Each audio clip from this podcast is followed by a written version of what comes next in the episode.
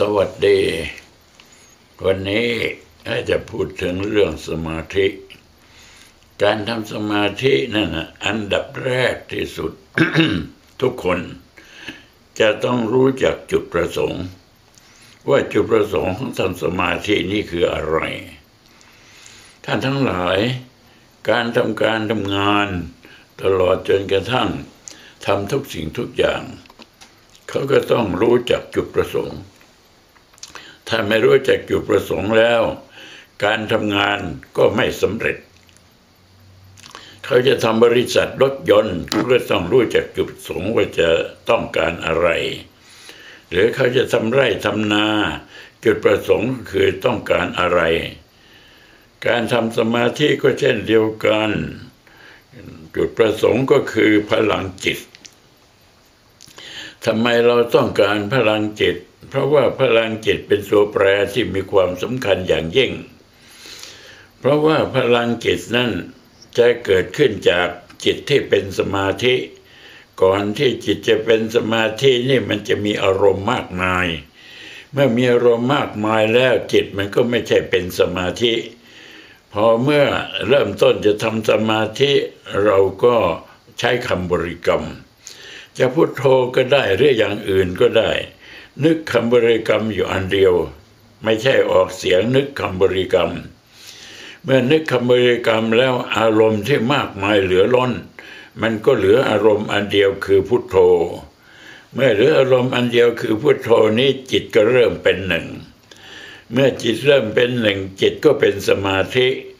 เมื่อจิตเป็นสมาธิจิตก็ผลิตพลังจิตเป็นอัตโนมัติ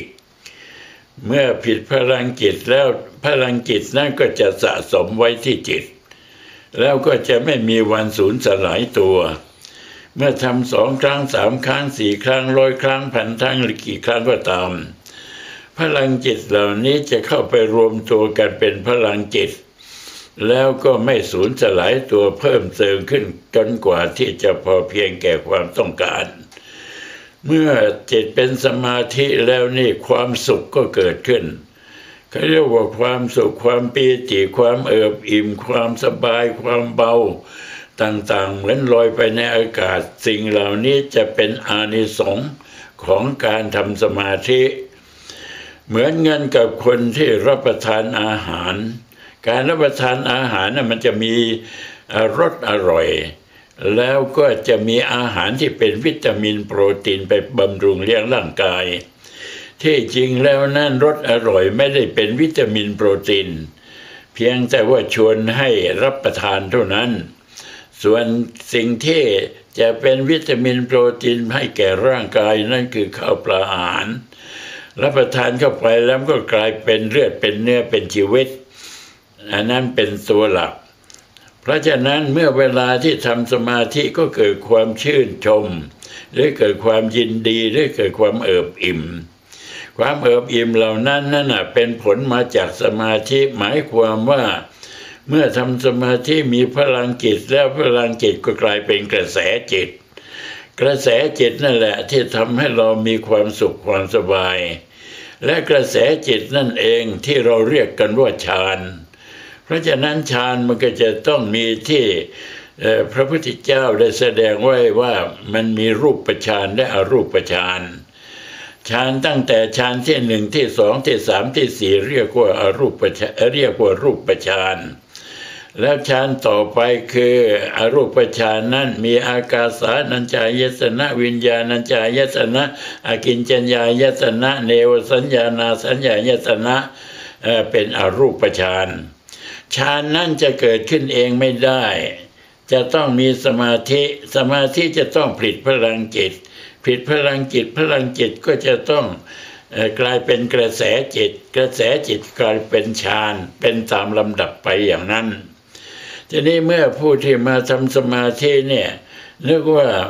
โอ้ความสุขความสบายนั่นแหละ เป็นสิ่งสำคัญที่จริงไม่ใช่ ความสุขสบายนั้นคือเหมือนกันกับรสอาหารรสหวานเปรี้ยวหวานมันเค็มที่อร่อยอร่อยนั่นน่ะ มันไม่ได้เป็นเนื้อเป็นหนัง มันจะเป็นแต่เพียง